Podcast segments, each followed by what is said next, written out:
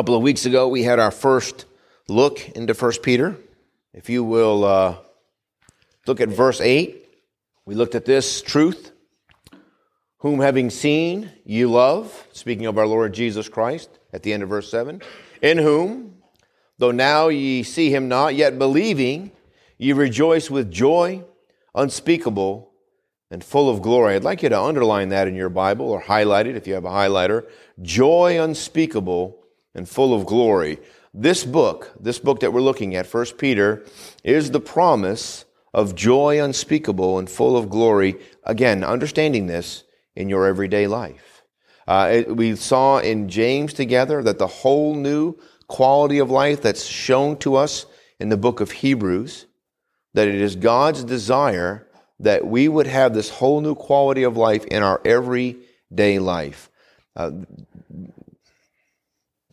how little, how little Christianity, specifically and especially in America, is living a whole new quality of life in their everyday life. And the reason, by the way, that this is true, well, there are two reasons. One, there are a lot of people that go to church who aren't new creatures. They're just not saved. And that you cannot have a whole new quality of life no matter how hard you try in your own strength. But two, because even though so many of those that assemble in churches on Sunday are actually saved, they still don't understand that it is not their strength that's going to give them this whole new quality of life. It is the Spirit of God. Boy, what a gift the Holy Spirit of God in our lives is, in your heart and life. The power of God within you to make you like our Lord Jesus Christ. A power that I, as a pastor, we as a church family, your loving family all around you, none of us are able to impart this to one another. And God understands this. Therefore, He didn't just save us, He came to live within us to change us from the inside out, literally to change everything. And so we see that in the book of James. But because this truth, because of this truth, when you turn the page into 1 Peter, you'll notice in verse 1, it says, Peter, an, the, an apostle of Jesus Christ, to the strangers. You might want to circle strangers. He understands, God understands, if you are a follower of Christ, you are strange. You are strange because you're living in a world that wants its own way. Even if it agrees on which direction today, it'll change its mind about which direction tomorrow. And because that's not your life, you are strange. We are strange because of this.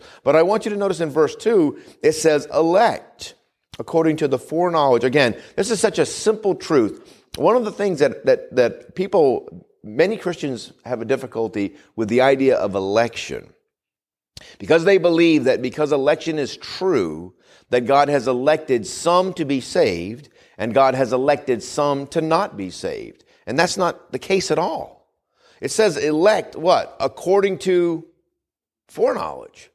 So God knows the decisions that you're going to make before you know the decisions that you're going to make. At one point, the Lord Jesus says to the Pharisees, you will not come unto me that you might have life. That's what he says to them, to a group of them, a large group of them standing in one place together. And he says to them, you will not come unto me that you might have life. He does not say to them, you cannot come unto me that you, might, that you might have life. He doesn't say, I don't want you to come unto me that you might have life. That's not what he says because they can if they will. And he does want them to because God is not willing that any should perish. But he says to them, You will not come unto me that you might have life. Now, here's a statement that I could never make. I could never make, nor would I ever want to make this statement to someone. No matter how bad their life is, no matter what terrible choices they've made, I would never be able to say to anybody honestly, you will not come unto Jesus, because I don't know if they will or not. I do not know what their future is, but praise God for the one that does. And so, what you need to understand is election is according to foreknowledge. God looked into your future and He knew either something that has already happened in your life or something that will happen in your life. If you're ever going to receive Christ, He knows it. And by the way, thank God that He knows this. He knows those that are His. He knows where we are in our lives. He knows what's going on in our lives, and He is able to meet us where we are. Now, what I want to do is I want to spend just a couple of minutes together this morning And I want us to see, uh, kind of in a summary way, uh, we, looked, uh, we looked at the uh, joy unspeakable and full of glory. And then last week, by the way, we looked at verse 3 Blessed be the God and Father of our Lord Jesus Christ, which according to his abundant mercy hath begotten us again unto a lively hope by the resurrection of Jesus Christ from the dead. We looked at these two and we looked at this as a blessed beginning, the blessed beginning of this book. Now, what I'd like to do this morning, again, we haven't really begun our study of 1 Peter yet. We'll begin that after the tent meeting. But what I'd like to do this week is help you by showing you, uh, starting uh, all the way through, looking all the way through verse 9, showing you what happens when you're saved, when you're a new creature. It's the same truth that we found, by the way, in the book of James. I want you to think about it this way. What have you really, what have you really got? What have you really got? Now, in this passage, in chapter 1, God is going to speak twice about gold, actual gold.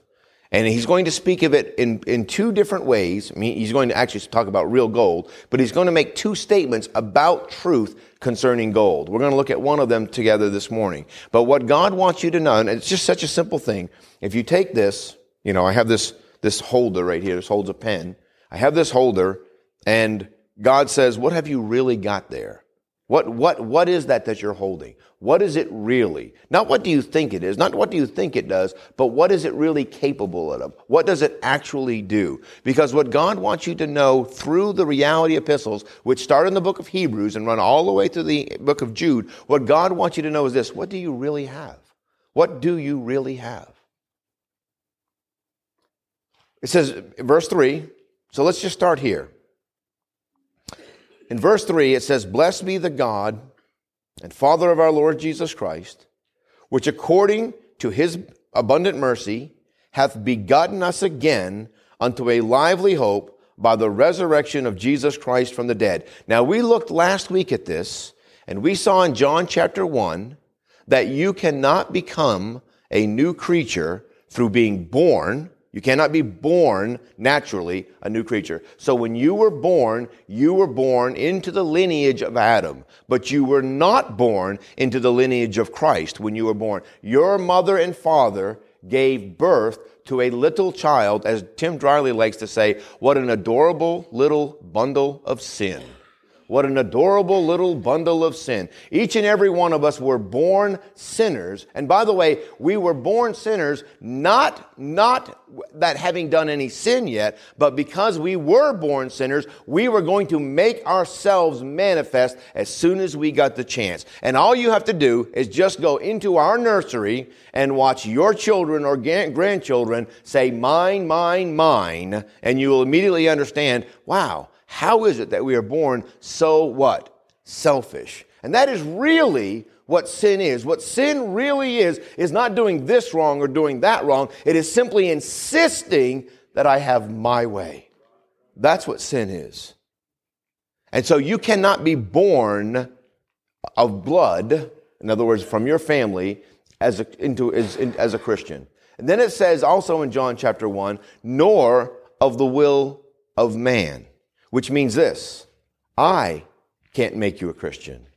And, you, and it says, nor of the will of the flesh, which means you can't make yourself a Christian. It says this after that, but of God. So who can make someone a Christian? And the answer is God alone can make someone a Christian. Now let me ask you this question. Who does God want to make a Christian? And the answer is everybody. Everybody. God wants everyone to receive the forgiveness of their sins, to truly be a new creature, to believe on the Lord Jesus Christ and to be saved. Not to become religious, not to begin going to church. These things happen. If you get saved, you do begin to go to church. You do change many things in your life. But listen, going to church doesn't make you a Christian. I do believe being a Christian makes you go to church. I think that's true. But, but going to church doesn't make you a Christian. Being baptized doesn't make you a Christian. Being born again makes you a real Christian. So now, so this is what it says right there. So it says, when you are born again, according to his abundant mercy, it is the abundant mercy of God that has made us, that has begotten us again unto a lively hope, a living hope. I am saved and I know it. And I thank God for it. And he has changed my life and he is changing my life. And I have a tremendous hope, a tremendous expectation. But it's not a wishing expectation. It is a living expectation. I live based upon the fact that I know that I have the Lord Jesus Christ as my Savior. I don't want to, I don't need to convince you that I have the Lord Jesus as my Savior. I know it. Because, because the Spirit bears witness with our spirit. When you're really a new creature, you know you're a new creature. And it does change everything. Heart first. Do you understand what I'm saying? God changes everything heart first even, even much Christian counseling in America has fallen into this trap, and that is change your pattern habits and it will change your heart. That's not true. That's not true. Have your heart changed and it will change your pattern habits.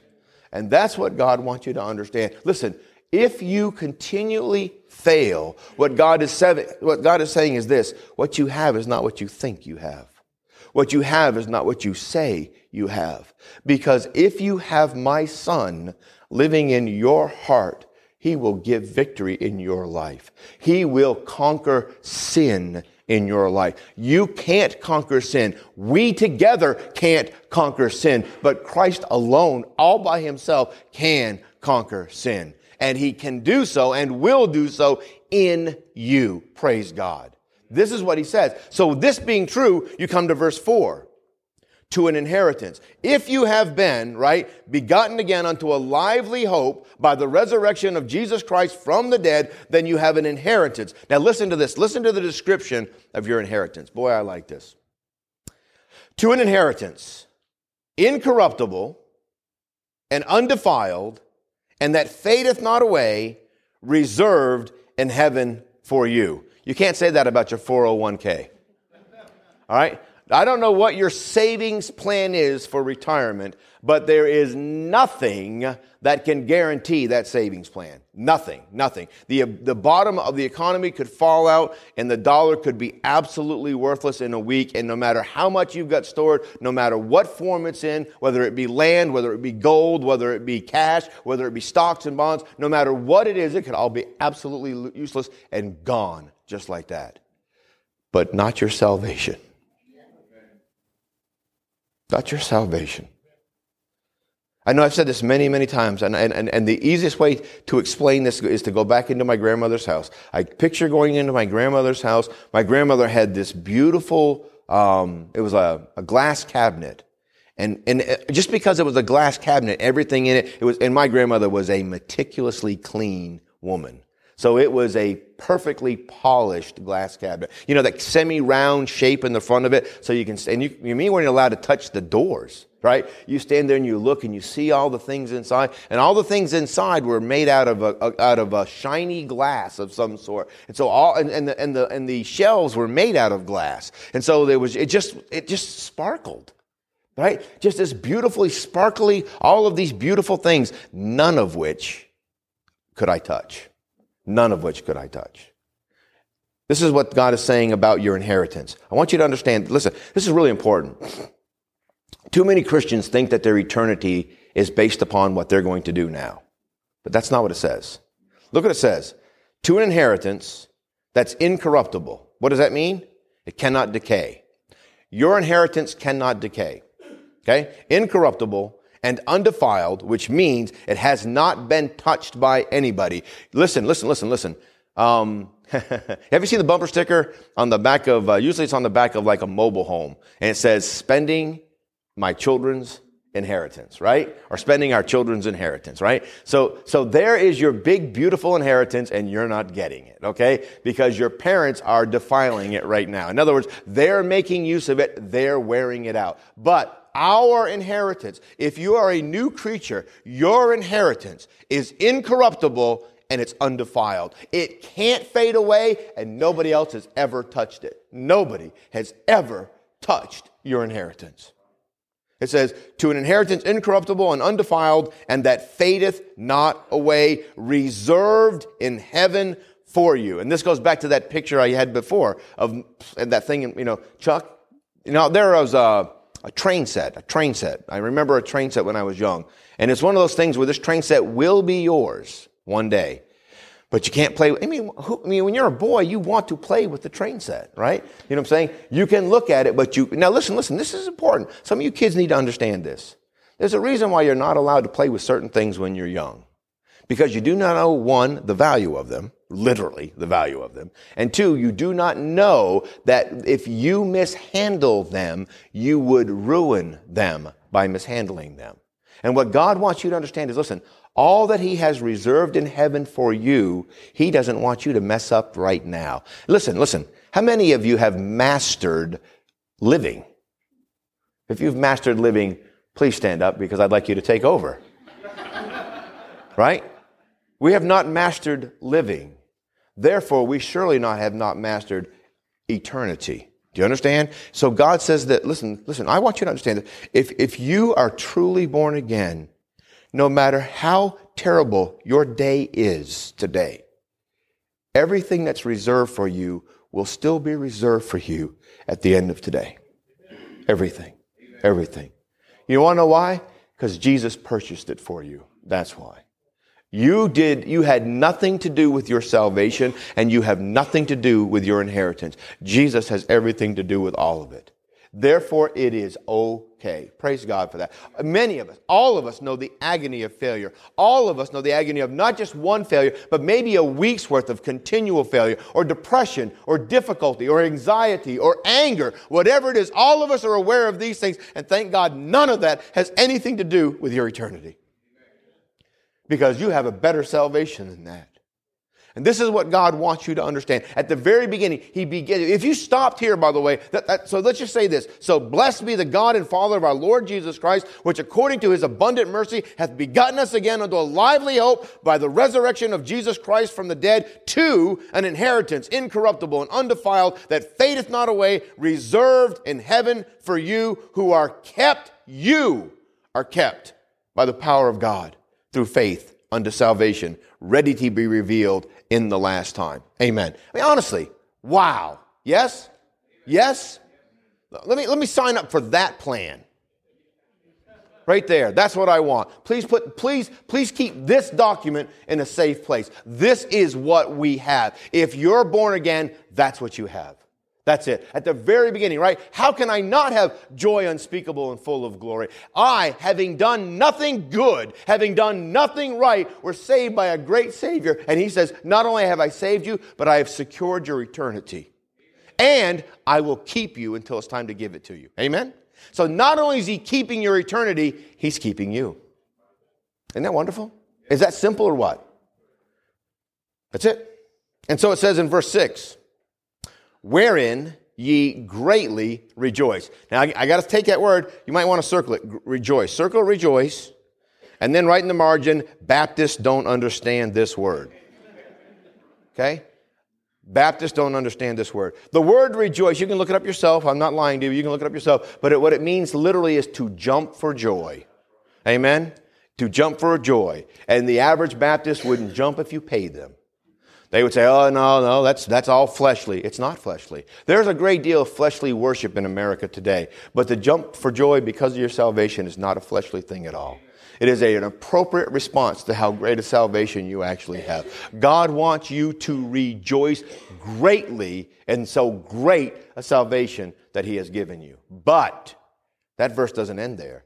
Verse 6 does not end with jumping for joy. Notice what it says after that. Wherein ye greatly rejoice, though. You might want to put two lines under this. Listen, listen. This is not an interruption. This is part of the explanation of your salvation. This is a very important part of what God wants. It's maybe the most important part of what God wants you to lay hold of in the message this morning. Though, now, and you might circle that, right? Now, for a season, and this literally means for a listen, hear me, hear me.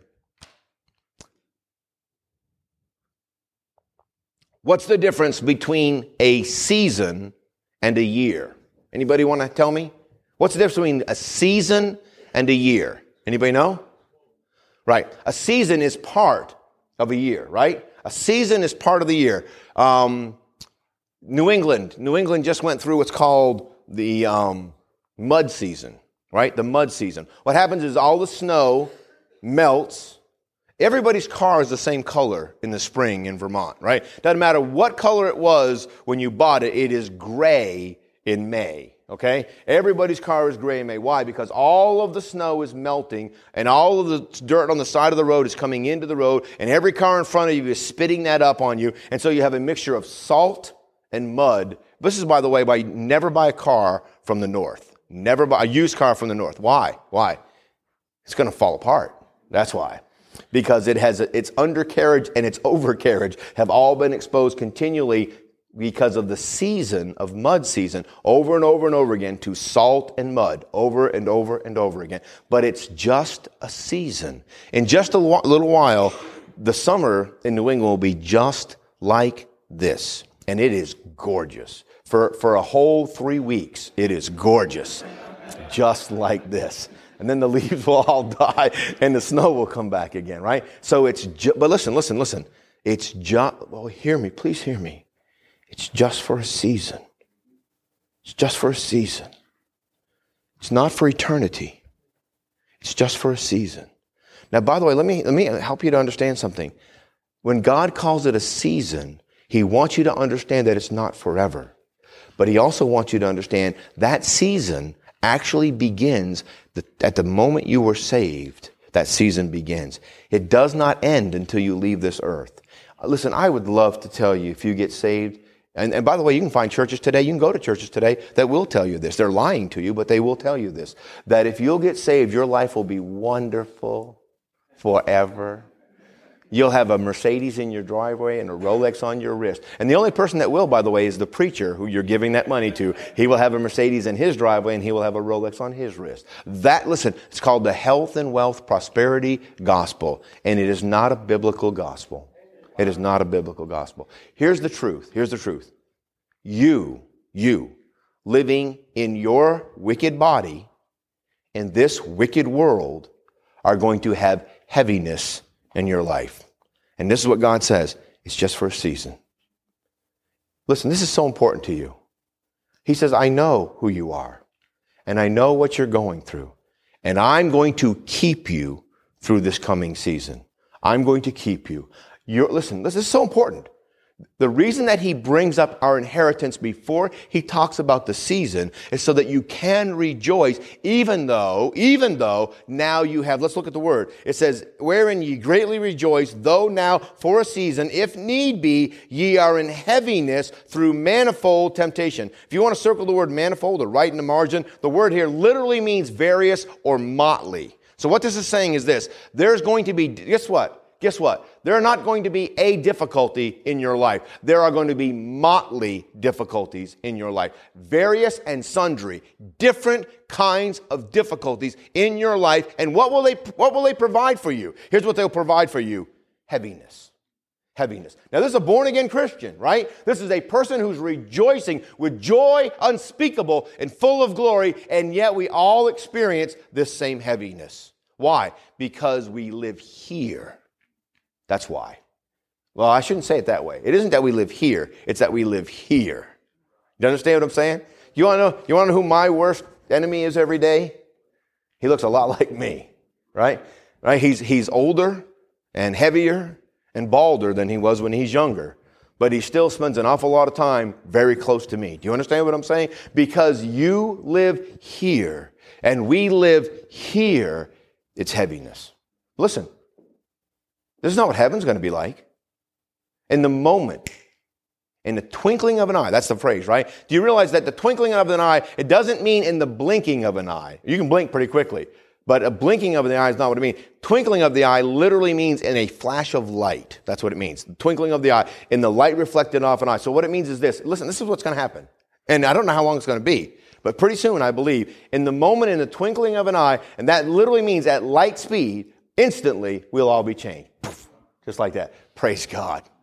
Honestly, even so, come quickly, Lord Jesus. Amen. How many of honestly, if we could if we could say this, how many of you would say if there was a line, let's just say we put the line in front of that door right there. You walk through that door and instantly everything would change.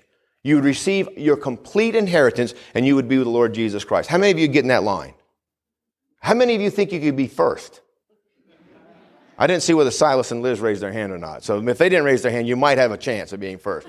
Okay? But if they raise their hand, you're not going to get past them probably. Jeff might be able to knock Silas down. Liz will still get out the door. I don't know how you, Liz is pretty quick. So she's getting out the door if she wants to. Listen, listen. All of us would, listen, this is so important. We are not here to enjoy our inheritance. We are here to testify that Jesus is the Christ. We are here to enjoy the first fruits of our salvation. The fact that the Holy Ghost lives within us. He has changed us from the inside out, and we rejoice now with joy unspeakable and full of glory. But this is not the end. Oh, thank God this is not the end. The apostle Paul goes, says so much about this that he goes to a point of saying this. If this were it, we would be of all men what? Most miserable. If Christianity, if eternal Christianity was what temporal Christianity is, wow, I'm not getting on that you understand? Because it's hard to walk with God in this wicked world. And he says, I know it's hard to walk with me in this wicked world, but I'm telling you, you can have now joy unspeakable and full of glory, and it won't be for very long at all. Just for a season. Just for a season. Now, notice what it says right here, the next verse, verse 7. And you need to write this. You do need, it matters. These words matter. You need to write this in your margin. It's the word trial it, the word trial is not as in to prosecute. The word trial he means to prove. To prove. It is the, uh, listen, listen, later, well, actually, just in the, it's later on in this verse. Let me read the verse. Let me just read the verse. That the trial of your faith, being much more precious than of gold that perisheth, though it be tried with fire now, what this is saying is this. Does anybody understand what it means to melt gold and get the impurities out of it? Has anybody ever watched? You should watch a video on it. Uh, Jeremy James, Jeremy, Jeremy and Sharon James, they retired from the military, moved back out to Tennessee. He works for the Department of Energy. Yes, the Department of Energy. But he has a very strange job in the Department of Energy right now. He's responsible for the collecting of precious metals in the Department of Energy and, and recycling them, basically. So part of his job is to see that all of the platinum and gold that have been recovered are brought into a safe place, then that they are uh, repurified. In other words, they remove all of the things that were added the last time they were being used. In other words, if they were on circuit boards, they just melt the circuit boards and get the gold out of it. So basically, all of the impurities are removed, and then they have pure platinum and gold left over when they're done. And I imagine they measure it and count it very well. Amen? Right? Can you, you know, can you imagine every day you're overseeing that kind of a thing? It's like, let me go and see how the gold is doing today. Amen. It's like, yes, the gold, oh, we, we had a lot more impurities today than we thought we did. It, it appears that there wasn't very much gold left when the melting was, but you're walking kind of crooked because your pants are down like this, right? Because gold is a heavy metal. Now listen, understand this. What the Bible is saying is this. God understands that to purify gold, you must remove the impurities. And listen, gold will withstand the fire, but the impurities won't. And so what God says is this if what you have is faith in the Lord Jesus Christ, if you have real faith, if what you have God gave you and not the church, if you have the truth, then when fire hits it, praise God, it'll last. And if it doesn't, junk it. Get rid of it. Get the better plan. Get the one that comes through Christ alone. Do you understand? Listen, I'm telling. I'm going to use. I'm going to use Joe Rundle again this week. Joe Rundle came to Tidewater, uh, having been at other churches. Some of you knew him at not just a, uh, a another church, knew him at other churches. He was probably Joe Rundle's probably what in his 40s. Is that right? Thir- late 30s. I'm, I do not want to insult him. Late 30s, 26. He's 26 years old. Okay. Okay. So I'm going to say he's in his late 30s, maybe close to 40. Master Chief in the Navy. So you know he's not actually 26, okay? So he came here. He came here loving being in church, loving the Word of God, yet he came here just so without any real peace. This is his testimony, not my testimony of him. And he kept seeing, honestly, he came to all the different things that we were doing at the church. He wanted to walk with God. You could just hear it in his voice. And yet he kept saying over and over again, Pastor, I have no real peace. I have no real power. I have no real victory. You want to know why? Because the fires of trial were in his life, but what he had was not the real thing. And so he was having a terrible time of it. And then guess what happened? He, he this is what, I'm just going to use his words. My pride, my pride, my pride. My pride have kept me from Christ. My pride has kept me from Christ. And then he humbled himself and Jesus saved him. And it changed everything. Listen, it didn't change the trials, but it changed the preciousness of his salvation. In other words, in other words, what he had was the real thing then. Then, then, listen, this is really wonderful. And I know, I know I said this before. I know I've said it a couple times, but you have to hear his wife. I tell you what, a wife's testimony about a husband's salvation says a lot about a husband's salvation. Or a husband's uh, testimony of a wife's salvation says a lot about their salvation because we live very closely with each other. We know what's really going on. You can come here this morning and put on a plastic smile, and if you do it well enough, I'll believe whatever you say about yourself. Do you understand? Why would I not? But you live with your spouse in your most difficult moments. And this was Eureka's testimony. Here's his wife's testimony. Pastor, I thank God for what Jesus has done in his life since we came to Tidewater because God had really, listen, had nothing to do with Tidewater. Maybe, I mean, enough because we preached the truth perhaps, but it had everything to do with Jesus changing him, right? So what he had then is this. He had a completely real salvation. Yes? The trials didn't change, but his responses to the trials changed. And this is what God wants to give us in our life. This is, so let, us read that with that in mind, understanding the difference. If you have an inheritance, then it's great. If you don't really have an inheritance, wouldn't you like to know? Do you understand? If you are not forgiven of your sins, you're going to stand before God in your sins. Wouldn't you rather know whether you have pretensive salvation or genuine salvation? Yes or no? Well, here's the good news God wants you to know. Whether you want to know today or not, God wants you to know. And so He's going to continue to bring difficulties into your life. Now, in the unsaved person, it's going to man. Let me say it this way. This may help you.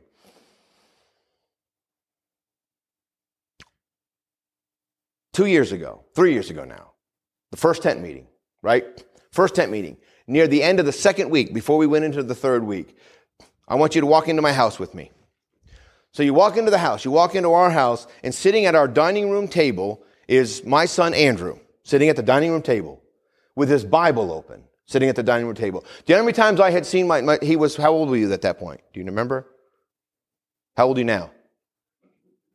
22? Okay, how old is Andrew? 22, okay. So he was 19 right? So he was 19 years old, all right? 19 years old. And he's sitting at the dining room table with his Bible open. Do you know how many times I had seen him sitting at the dining room table with his Bible open without me asking him to go get it in his life? Zero. Zero. He's sitting, and listen, he's not just, he's not just sitting at the dining room table with his Bible open. He's sitting at the dining room table with his Bible open, turning the pages continually. And this is what he says. He's reading, he was reading First John. And, he, and this is what he says. He says, Dad, why is the book of First John, it's just a couple books from where we are right now, why is the book of First John in our Bible? And he knows the answer to this question, right? And I said, that you might know that you have salvation. And this was, listen, this was his response. What if you're reading it and you don't know? What if you're reading it and you think it's showing you that you don't have salvation? And I said, then you need to get saved. You understand?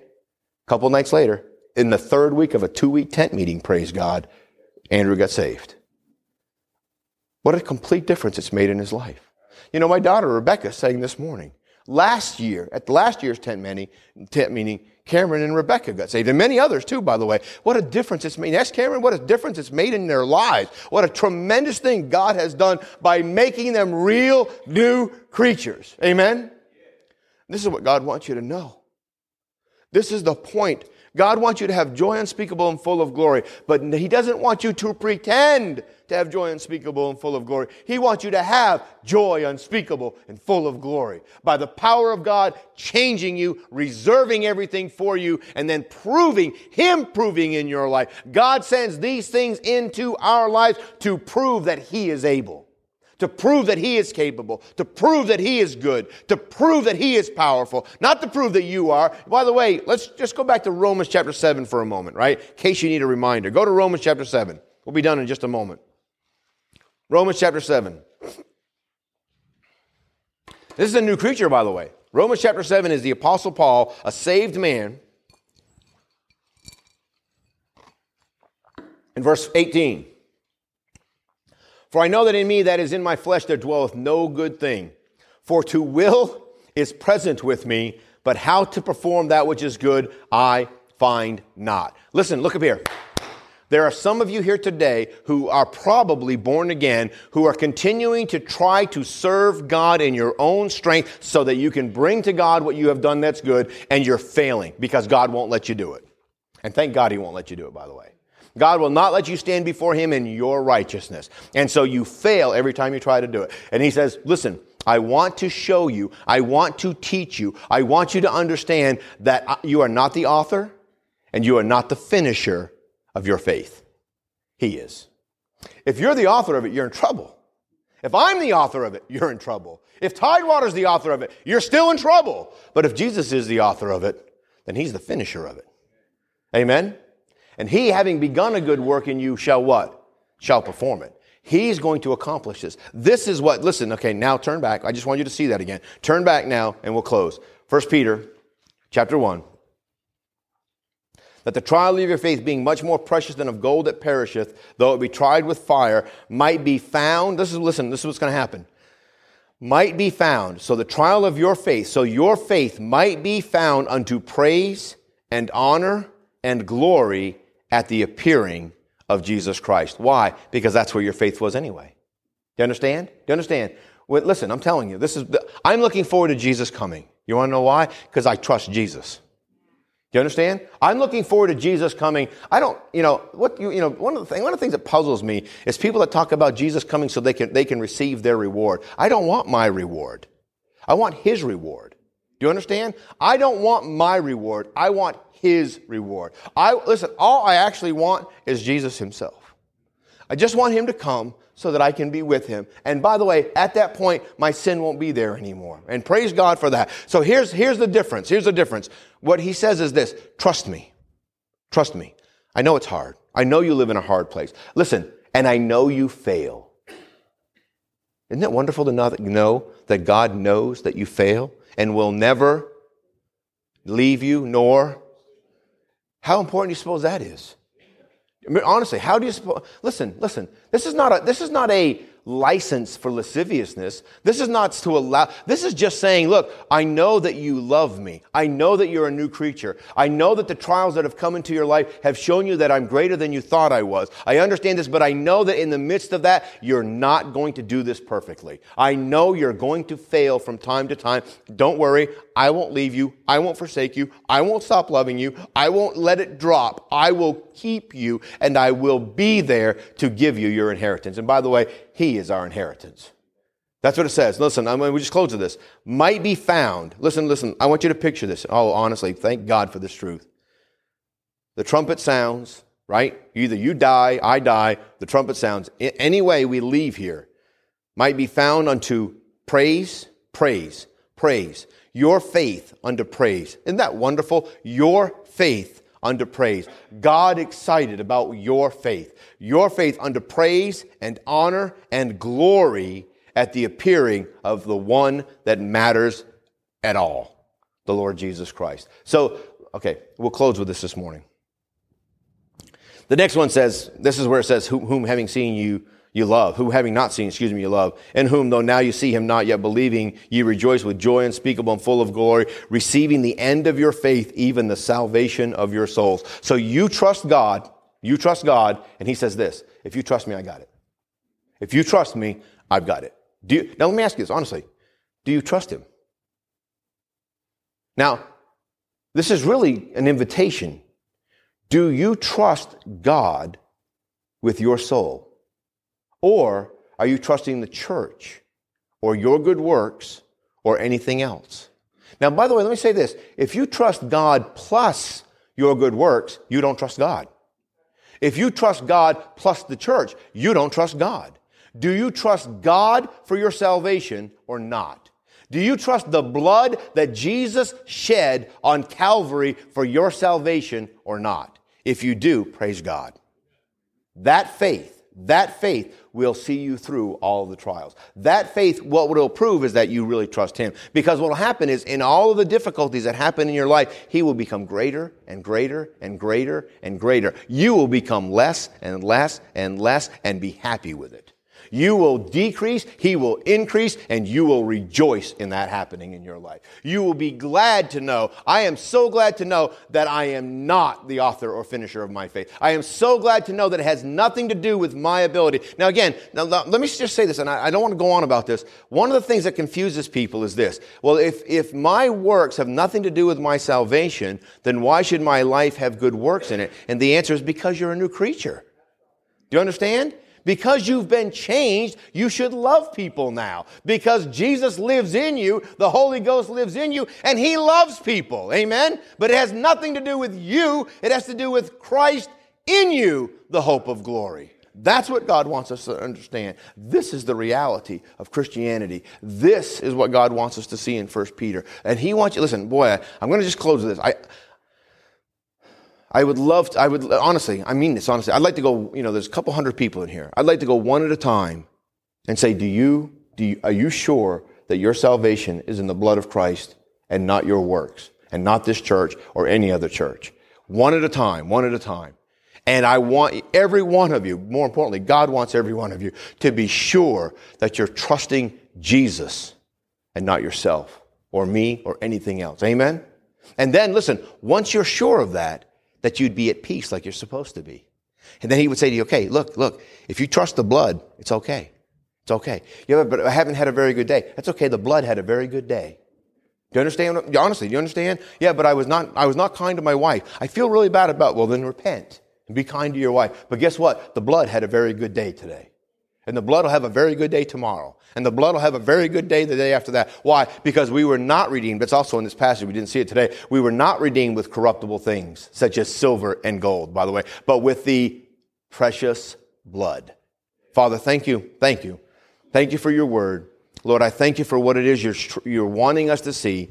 I thank you for the way you continue to repeat it, book after book after book, very clearly in verse after verse, passage after passage, that you want us to trust you for our salvation. That we would have nothing else in our hearts and minds but the blood of Christ saving us from our sins, that we would know. And Lord, your Holy Spirit is able to tell each and every one of us whether that's true or not. That's the point. Lord, I don't have to persuade anybody one way or the other because you are greater than we are. And you are able to use your Holy Spirit and your holy word and work in our hearts individually to reveal whether we trust Christ or not. Lord, may everyone who's here this morning truly trust Christ. In Jesus' name, amen.